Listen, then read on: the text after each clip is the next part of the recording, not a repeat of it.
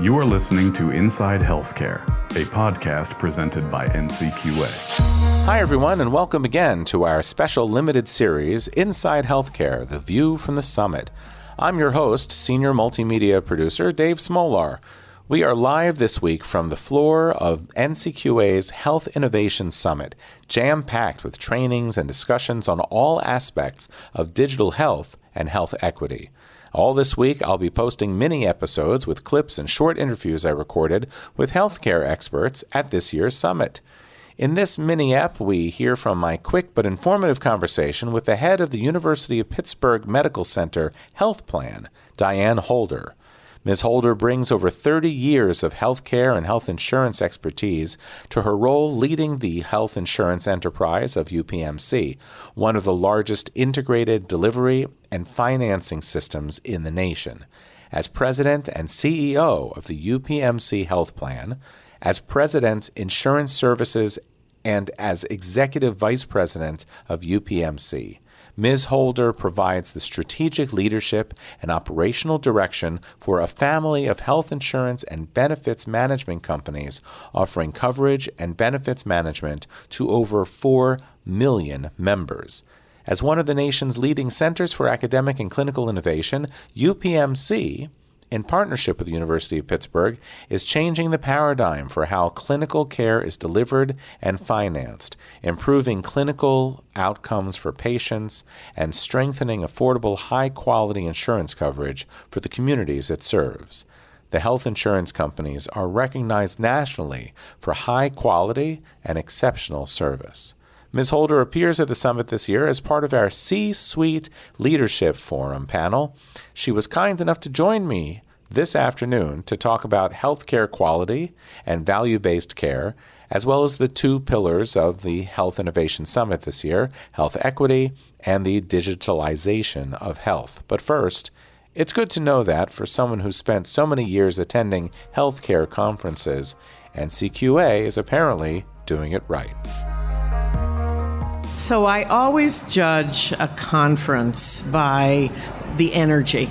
Yeah, how much energy is in the hallway? How much energy are in the questions? How excited are people to, uh, you know, how well filled are the audience seats? And this is great. I mean, that's one of the things that you can really see here. There's a lot of energy. I think in part it's because it's a good combination of conversations, uh, and there's good speakers here. But I also think that people are so tired of being mostly virtual. And I think that, that there's a real opportunity to connect in the hallway, have the extra conversations, and I, I think that's making this this summit a really uh, a really great experience. So the panel that you're involved with at the summit um, is titled C-Suite Leadership Forum and I, I, can't imagine why. but for the C-suite leadership, for this forum in particular, we have Amy Perry, we have uh, Dr. Jaewon Ryu, John Glazer, and our president, uh, Peggy O'Kane. Um, there's a number of topics that were mm-hmm. that were up for grabs uh, in talking about. But really, if you took the different tracks for the summit and kind of whittled them down, or in, in my mind, if you whittled it down, on the one hand, we're talking about digitalization of health or finding digital services we could use to in, incorporate into health. Uh, and on the other side, we're talking about health equity, bridging the gaps or, which is say, solving the gaps in, in health equity. So, tell me first um, about healthcare quality and value based care for you. So, if you look at the conversation that's been evolving for a very long time in the nation, it's how do you move away from a fragmented health delivery system that our fee for service model seems to reinforce. We are basically at what, 4 trillion now plus dollars uh, every year spent in healthcare. Uh, we also know that our quality outcomes as a nation in healthcare are not great, and the health status of the population is not anywhere near as good as it could be when you compare it to other, you know, equally financed nations. And so I think that we have reached this kind of tipping point of frustration almost. And the pandemic, I believe, accelerated uh, visibility and consciousness raising attached to a lot of the cracks that are already there. Uh, why did some people get care? Why did some people not? Why uh, why did some people not understand the issues? Why did some people get them? What happened to essential workers versus other people? Why, when you had these pre-existing conditions, were you that much more vulnerable? Just a lot of issues that surfaced. And so when I look at the concept of value based care, I think, well, what does that really mean?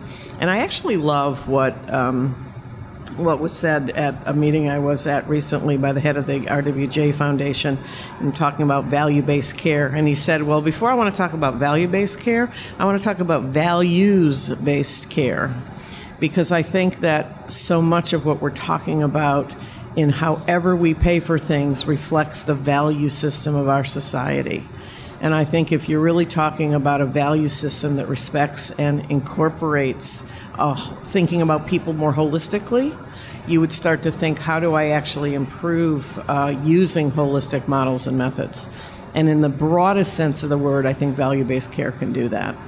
You know, it, if you thought of healthcare as a business, and it there has to be a business size and there has to be an, an industrial side to it, but still, I like to think that regardless of all that, healthcare has to be altruistic. We're empathetic, sympathetic as much as we can be.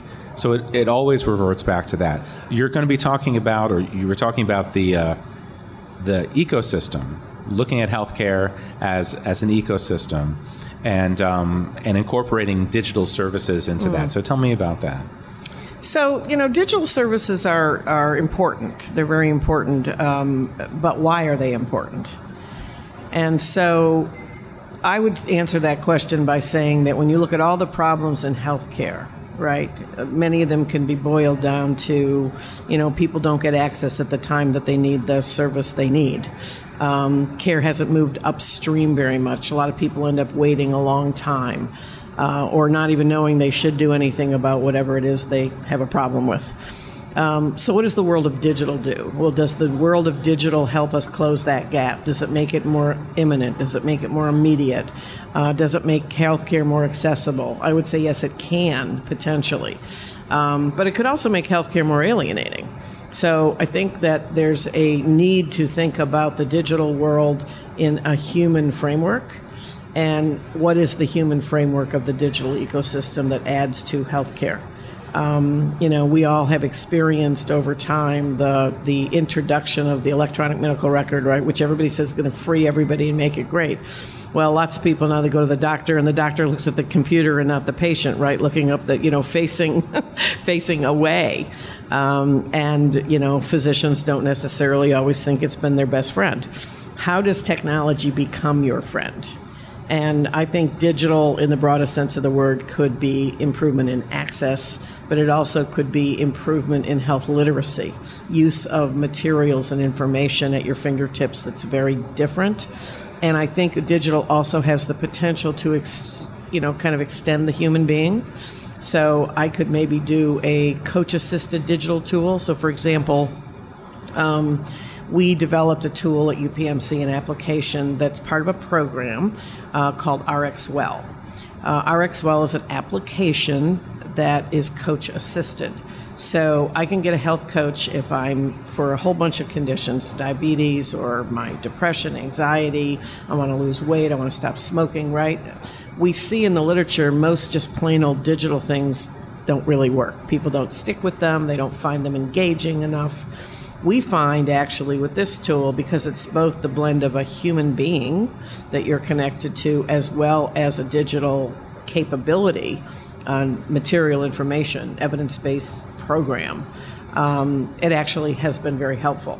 And people have been very positive about the outcomes.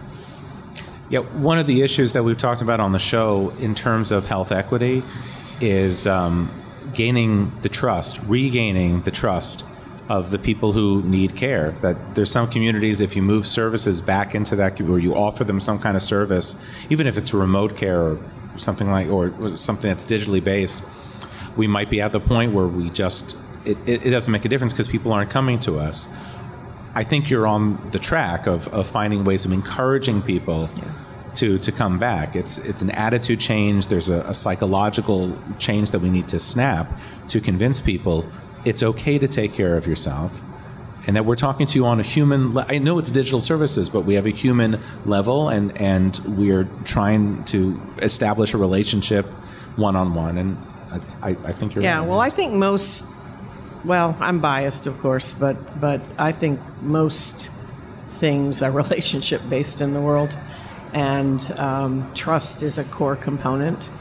And whether you're seeing that person in person or uh, you know at a distance, uh, or the tool that you're using is connected to some framework you either do or don't believe in, um, I think it's it's very important. And I think there's been a lot of trust erosion, especially in communities of um, color.